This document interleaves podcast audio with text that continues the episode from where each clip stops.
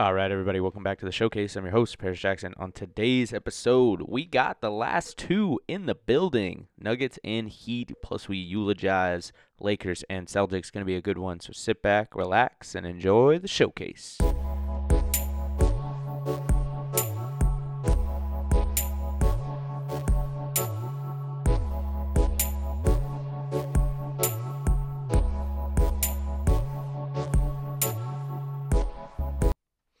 Right, and we are back. Been a couple of weeks, but I was out of town for a week and wanted to let the Eastern and Western Conference Finals play out. Western Conference Finals were ended quite quickly with the Nuggets taking care of the Lakers in four games, four competitive games, but nevertheless four games, and the Heat Celtics going to game 7 in back-to-back years with Jimmy Butler and co really being able to get it done this year as opposed to last year and get a finals berth.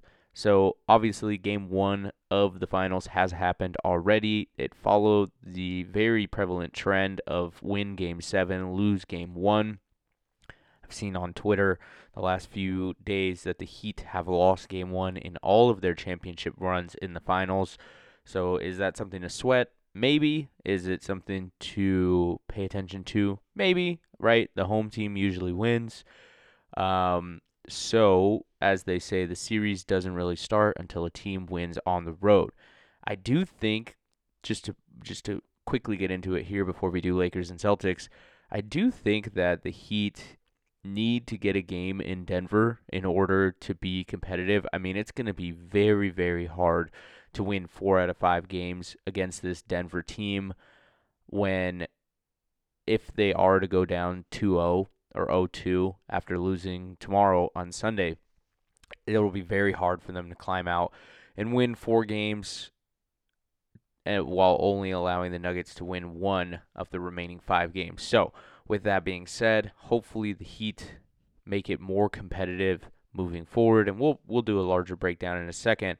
Uh, but let's let's talk as we usually do about our dearly departed teams that have left, the Celtics and the Lakers. Now, this matchup, I did foresee. I think in my last episode, I said, "Hey, it's likely going to be Celtics Lakers." Um, you know, that's what everybody wants, or maybe Celtics Nuggets is going to be more likely. I think I was just going against my gut instincts and trying to hedge mentally for the tickets that I had out in thinking that the Lakers and the Celtics were going to be able to beat the Heat and and Nuggets teams. I think I've relied a little bit too much on the role player play that had been demonstrated in the second round for the Lakers, the ability for AD to dominate potentially against, you know, Jokic, I thought was going to be a thing, and LeBron not so much showing his age the way he did outside of game four in that series. So um, I think I, like many probably of Laker fans that gave me hella shit when Warriors lost, um, just believed too much in the role players for the Lakers and not enough in the Nuggets guys. And the Nuggets took care of business. Now, on the other side of the coin, with the Heat and the Celtics, part of me think obviously the Heat went up 3-0, um, and really it took a while to get that fourth win, letting the Celtics kind of climb back into things. Um, I really do think the Celtics probably should have won that series though uh, maybe with some better coaching or some better um, play from the role players, you know, especially like Horford and Malcolm Brogdon. Um, you know, they probably should have won that series on paper. Now, you also get some explosive play from from uh, Caleb Martin and some of the role players going off for the Heat because obviously Jimmy Butler is going to get you his buckets, and, and the rest of the team stepped up for the, the Heat to go ahead and win that series, especially Game 7. Um, but it was right there for the taking for the Celtics. I mean, they had climbed back into it. Again, winning four in a row is very, very hard to do in this league. We don't see sweeps very often. Um, and in a sense, the Celtics were trying to sweep the Heat after going down 3 0, right? Which is very, very hard to do. Um, so, you know, the Lakers and the Celtics kind of have two different situations heading into next year. Um, and have made some changes. Now, the Celtics are already announcing that Joe Mazzulla will return to head coach. They also have Jaylen Brown, who by usual means would likely get extended this offseason as he enters his last year of his contract. Looking at the rest of the of the roster for the Boston Celtics, I mean, you have Tatum who is, you know, salaried through the 2025 season with a player option in 2026. So you got him locked up for a while. Horford mirrors his contract except without the 2026 player option. You also have Malcolm Brogdon making 22.5 mil for the next 2 years. That's probably an overpay based on his contributions during the playoffs, maybe not during the regular season, but during the playoffs. Um, you probably would like that contract back and maybe in the 18 million dollar range. 17, 16 million dollar range and free up some capital. Marcus Smart is contracted all the way through 2026. I mean, he's only making 18.5. So if you are comparing your starting point guard with your basically six man, um, and paying your starting point guard basically 20% less, um, you know that's that's a candidacy for Malcolm Brogdon being overpaid as well.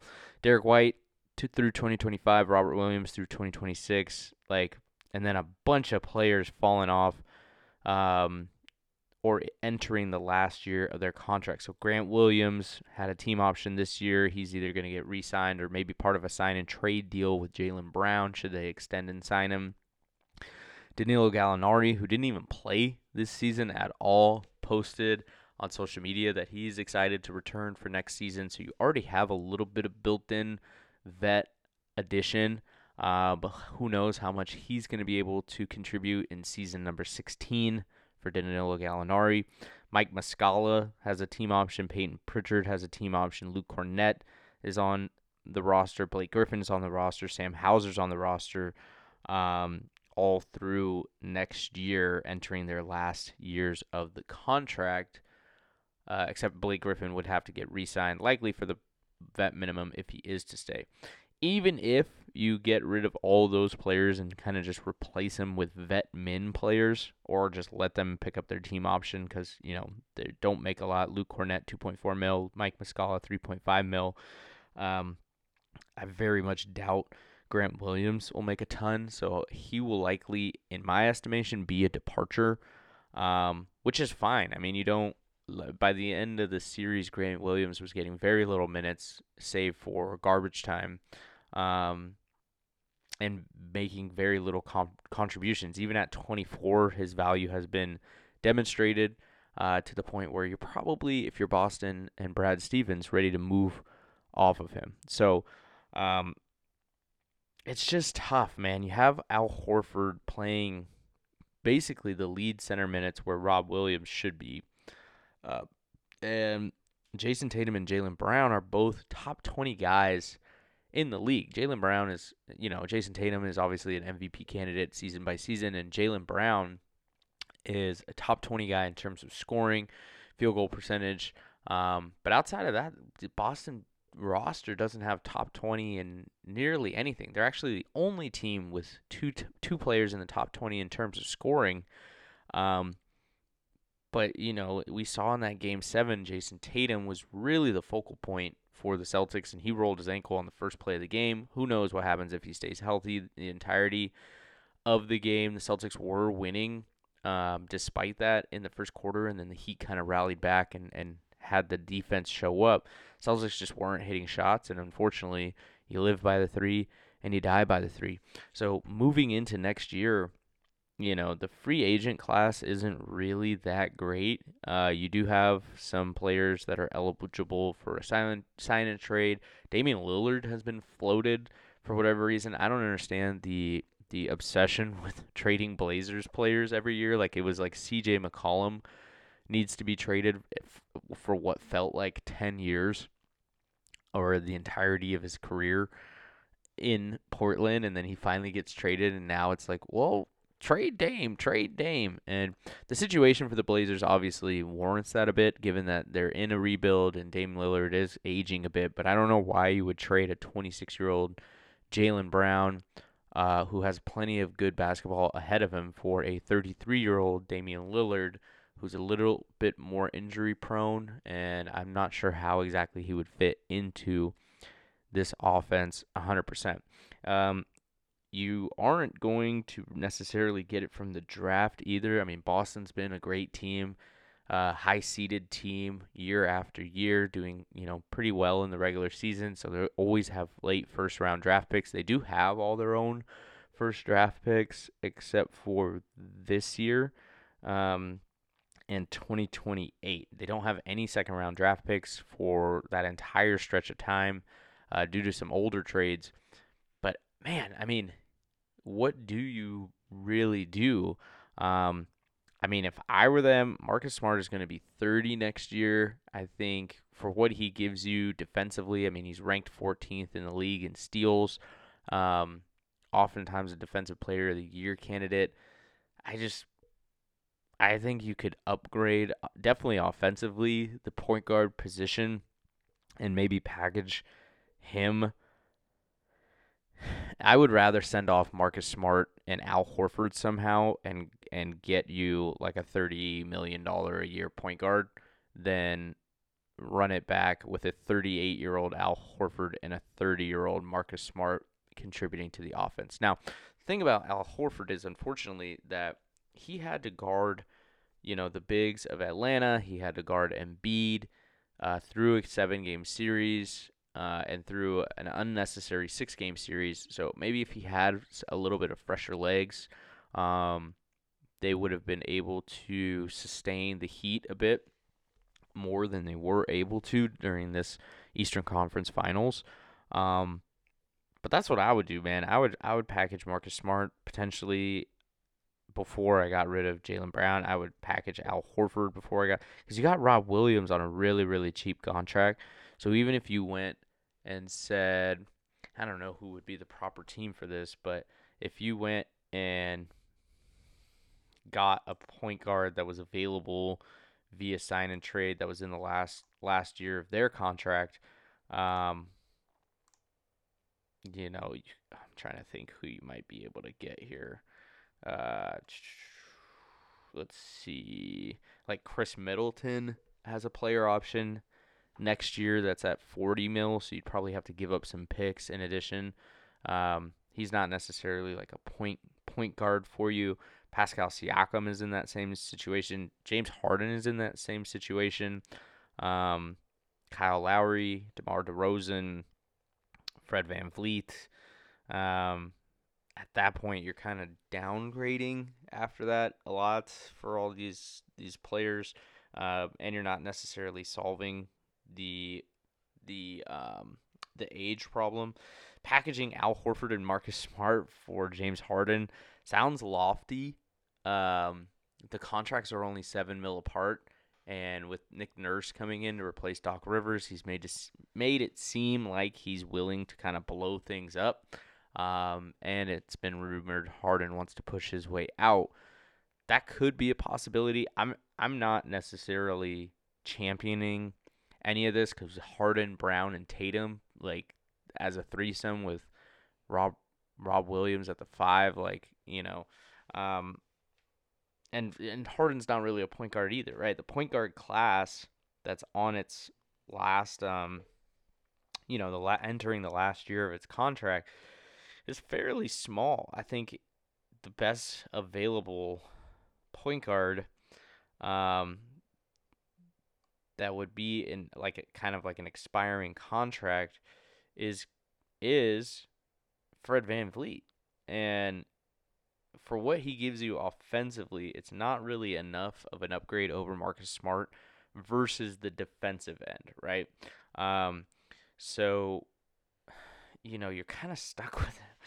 You're kind of stuck you're kind of stuck if you're the Celtics, right? I mean, that's probably why the Jaylen Brown trade is so appealing because he is going to make so much after the extension and with the new CBA coming in. Um, and he's really the only piece that you can move if you want to blow up the core of Smart, Tatum, Horford, and Brown, right? So Brown's kind of like your only way out because his contract is so much. Maybe you can do a one for two type situation and just let Jayson Tatum run wild uh, and do what he can, and hopefully you're trading a quarter for two dimes, but your two dimes really turn back into 15 cents or something like that if you follow. Um, we'll see. We'll see. We'll see. We'll see. Interesting. I thought it was an interesting choice to bring back Joe, Joe Maz. I thought he for sure was getting fired. Um, you know, first season head coach oftentimes doesn't have a ton of success. You know, you do have like the Steve Kerr, Nick Nurse, Ty Lue who won a championship, but they came into a I felt like a much better formed team that was a little bit deeper. I think the biggest problem with Boston is that they're not very deep. Um, you know, they do have Derrick White and Malcolm Brogdon coming off the bench and, and pretty solid contributors. Um, but, you know, the depth was a question. Their vet depth is definitely questionable. I mean, Danilo Gallinari, Blake Griffin didn't even see the court. Peyton Pritchard was unplayable. They were playing Sam Hauser for minutes that were probably better spent elsewhere. So with all that being said, man, I don't I don't see the window staying open for the Celtics for very long unless they're able to just hit shots. I mean, if you look at how the Celtics have done over the past few years, they have been contenders. Um, I mean, Eastern Conference Finals this year, finals last year. I believe a second round exit the year prior. Um, you know, they've they've been where they need to be. Sorry, they got semi swept in the 2021 2021 Eastern Conference first round. Um, by the Nets, who were very good, who were a toe away from winning the championship, right? They ran into the Nets with KD and Kyrie when they were actually playing. But before that, they had gone to the Eastern Conference Finals in the bubble. They had lost in the second round year before to the Bucks. Another Eastern Conference Finals in 2018. Like they've been knocking on the door for a while. And maybe the window's closed. Who knows? Um, but going into next year, I'd expect an extension for Jaylen Brown which maybe only deepens their problem. Maybe they do a sign and trade, or heck, maybe they take my advice and package Marcus Smart and Al Horford, go get a point guard, and hopefully Rob Williams can stay healthy. And Danilo Gallinari can kind of return to fill that, you know. Al Horford plays the five more than the four, and Gallinari would play the four more.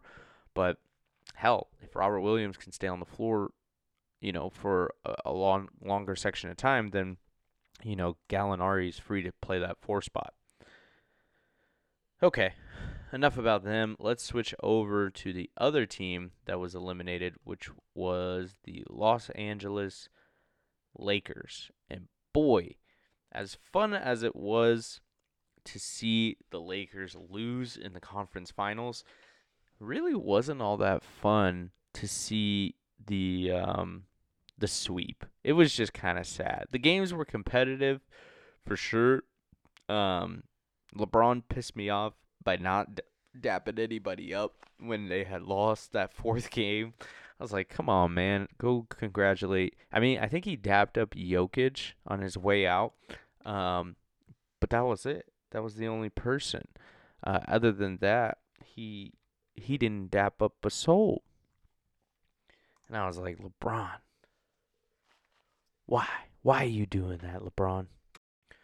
But moving on to this year and the rest of next year, I mean, Darvin Ham, I believe, has kind of earned his spot as the coach. He in in my view, he did a pretty good job this year with the team for first year coach. I think time has just kind of caught up with the Lakers. They're kind of in an opposite situation. They do have their first round draft pick this year. Next year goes to the Pellies unless the Pellies defer to the following year.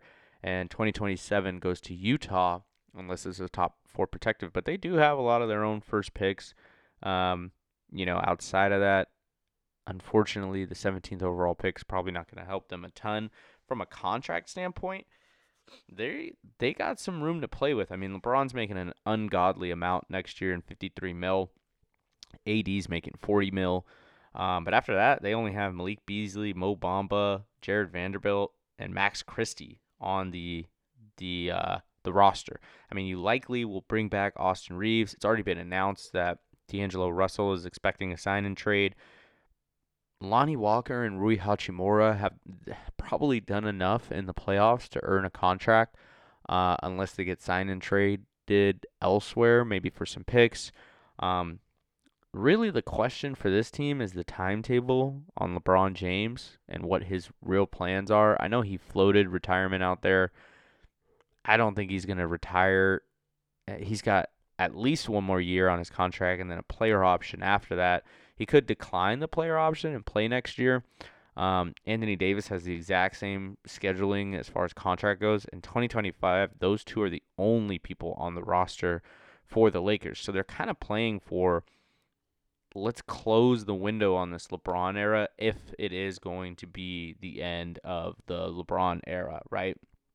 Um, and not just for the Lakers, I just mean in general, right? Le- LeBron's in year 20, next year will be year 21. Um, he's probably trying to pass up Vince Carter for the most seasons played ever at 22.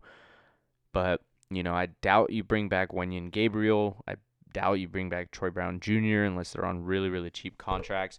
The D'Lo 30 mil freeing up, I think, is is pretty significant for them. Malik Beasley is also on a team option. I don't think he played any minutes. I don't think he played any minutes during the playoffs except for maybe blowout. Uh, so you could decline the team option there. That frees up 48 mil. Um, the salary cap is kind of tough. Uh, you know, you, the Lakers will obviously lo- likely be in the luxury. Um, but even after they sign Austin Reaves for like, he'll probably make like 25 mil or something like that. If they decline Malik Beasley, then they're at 137 mil just with like those six players. So Lonnie Walker, Rui Hachimura will probably have to take a, a cheap deal, um, or the Lakers will just have to go really, really deep into the luxury tax. But this is kind of how it's been for the Lakers, right? It's kind of like, hey, let's just like throw a, a roster together that we think is good, and then wait for Pelinka to make some moves around the trade deadline that puts us in a better position to go and win a championship after we kind of vet out our guys. But D'Lo, whatever sign and trade happens with D'Lo, I imagine that they're going to try and get two players back for him that you know fall in that 15 mil range, or maybe a 20 mil and a 10 mil guy, and maybe some picks to kind of bolster their roster. I'd be interested to see if they're more interested in building up a war chest for the future or continuing to play this. Hey, let's let's try and win now with some guys for LeBron James's sake. Um, but who knows? You know, like I, it's it's really tough. if they do bring back D'Lo, I think it'd be a mistake. I think he played against the Warriors very well, but in the series, the two other series, he kind of showed his true colors yet again on who D'Lo is, which he's not a thirty million dollar a year type of guy. Maybe he comes back for like ten or fifteen mil. Um, you know, he's 28, so he's right in his prime. So maybe he thinks he's he should make more. And there's probably a team out there that just wants to make playoffs or sell tickets or something and wants to bring him back. I know D'Lo has expressed interest in returning to the Lakers, uh, but it's whether or not the Lakers want to cash him out in the way that he expects to be if they do bring him back. Um, so as much as I hate the Lakers you know, they do they are a pretty well run organization in terms of just giving their guys an opportunity. Um, I mean, in this LeBron era since 2018, right? They missed the playoffs one year, then they made the um, well, they made the the bubble finals, and then first round exit, missed the playoffs, and then we're in a Western Conference Finals. So they did miss the playoffs a few years, um, but in the years where they did make the playoffs two out of three times, they had pretty good success. Uh, if you want to call it that, I mean, going from, and I hate this, but going from a play in team to a Western Conference Finals is fairly impressive, knocking off the defending champs. in six games. Um, even though they kind of had a cakewalk in the first round that would have allowed them to be a little bit more rested entering the second round than the Warriors did. I'm not going to get into all that and why and whatnot because uh, it's loser talk. But the Lakers, you know, have done fairly well since LeBron has gotten there. Um, so hopefully AD can stay healthy for them next year. Hopefully LeBron can continue to just defy the logic of time um, and play play well. He'll probably pick and choose his spots a bit more, especially if AD is healthy next year. And then we'll see what happens with D'Lo and Malik Beasley. That 47 mil between the two of them um, is going to be huge in terms of what they're able to do with the rest of the roster. Lonnie Walker, Rui Hachimura, um, Dennis Schroeder, even you know those three guys, and especially Austin Reaves, earn their worth a bit in this playoff run and we'll likely see the, the, the spoils divvied up against amongst those four, LeBron and Davis. So they still have nine spots on the roster to fill out with vet and sign and trade guys, and whoever they do draft will probably be a godsend for them because they're not going to be making much. And hopefully they can hit on the 17th overall pick, or maybe they can sign and trade up to get somebody in the top. I don't know much about the draft class, but from what I hear, it's not a very um, it's not a very deep draft class outside of like Wemby and Scoot and um, who's the third guy? Bryson Miller is the is the real other top guy. So we'll see what happens. Uh, let's take a quick break and we'll come back and talk about the uh, finals here.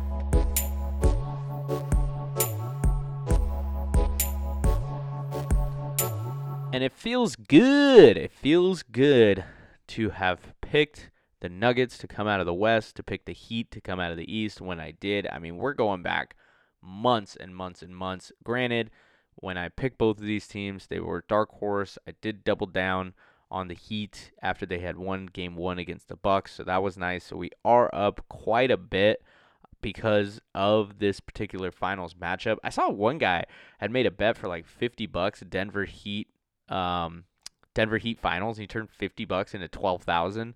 So shout out to that guy uh, on the internet with the actual FanDuel ability to bet. I have to do my bootleg bets through China or whatever. Um, but still, all, jokes aside, it does feel good that I was able to narrow down, I guess, the finalists uh, in such a way and, and profit big. Um, it's probably the only thing I feel good about this finals. I I, like many others, think that the Nuggets are just far and away better than the Miami Heat um, and will likely win fairly quickly. I mean, I don't really want to. I really like Jimmy Butler. Let me just say that. I really like Jimmy Butler's tenacity, his attitude, the way he carries himself, the job not finished type mentality that he has that we've loved from players like Kobe and Jordan in the past. Um, and you know, I just really like how he's been able to will his team into deep playoff runs every single year, every single year. Um, now, that being said, the rest of the cast of the Heat, you just look across the board and it's a better player, right? Starting at the five with Bam, you look across, it's Jokic, right? Jokic is arguably the best player in the world. And the Heat, as good as Bam can play, Jokic will just play better. Um, you know, you go to the four, the three, the two. You know, Denver's squad, their starting five specifically with Jamal Murray, Aaron Gordon, um, you know, and, and the rest of the Michael Porter Jr. that they chop out there are just better than the Heat. They just are. They're deeper than the Heat, and the coaching is about as equal as it can be. Spo's obviously a very great coach. I just the Nuggets are prepared for the Heat. They had 10 days basically to prepare, kind of even longer if you think about it cuz like all right, the Heat go up 3-0, let's start preparing for them because they're the our likely opponent. They've been preparing for the Heat for 10 days. They obviously got to watch and focus on the Heat, watch four games of theirs where they were just chilling at home. I mean, the the Heat had less preparation, a worse roster, a worse squad so this finals, if Denver doesn't win, that'll be a huge a huge surprise to everyone. Everyone's on Denver. Part of me thinks like this happens in the Super Bowl and these kind of like one time events like fights and things of that nature where everybody gets on one side and you know and ultimately the other side ends up prevailing just because it feels like too many people believe in the favorite. But in this particular instance, it's kind of warranted. There's no way there's I don't want to say there's no way, but everybody that can see basketball can just see that this Nuggets team is far and away better than Heat. Now, it is the finals. Jamal Murray had a scary fall in the I think it was in the second quarter. If there is an injury or something, the Heat can be right back in this. Um, if Jimmy Butler, I think, plays with some more tenacity, if Max Strus and Caleb Martin don't go one for 17 combined, they're back in this game. Um, so I don't want to just say that the Nuggets are going to win in a sweep or in five or anything like that. like I said at the top, you know, the series doesn't really start till a team wins on the road. I just think the Heat, it's going to be more challenging for them to win. Much, much more challenging for them to win and you to convince me that they can win than I can be convinced of the Nuggets, right? I would love for the Heat to win in seven or six or something like that and, and just let Jimmy Butler get his championship. Let Spo get his fourth, fourth or third championship. Was Spo the team coach when Dwyane Wade was one? I think he was the coach like the year after, two years after, something like that. Um, I'll have to do some more research on that. I'm not sure if Spo has three or he's trying to get his third, but nevertheless, man, uh, the Heat are a great organization. Jimmy Butler's a great player. Um, you feel for Kyle Lowry trying to get his second chip, but all in all, man, Denver is probably going to win this thing. You probably won't hear from me until the finals are over, and then we'll eulogize both teams and maybe even do just a recap on the Nuggets on how they particularly got here over the years and, and how much it's took to put this team together. But with all that being said, you know, we're coming to the end of the NBA season here you know, maybe I'll do another episode in the middle of the series if it gets contentious. It goes 2 2 um, or even 3 2 or something. But you likely won't hear from me until the finals are over and we have our champion because we're almost there. Um, so thank you as always for listening. Hope you guys like the takes on the Lakers and the Celtics. Hope you probably agree with me on the finals, but I hope you have a a, a good time watching the finals anyway. Uh, as lopsided as it may seem, we probably still will get some competitive basketball on Sunday. I think it's like Sunday, Wednesday, Friday. The scheduling is all fucked up, so make sure you check ESPN app or ABC on your TV guide to see when the next games are. But um, make sure you stay safe. Hope you're enjoying summer. You know, it's June gloom a little bit where I'm at, but it's clearing up, and uh, you know we're coming to the very end of the basketball year. So Thank you, as always, again for listening. Make sure you like, subscribe at PJ Showcase on Twitter so you can get all my tweets about that. And we will talk to you next time. Bye bye.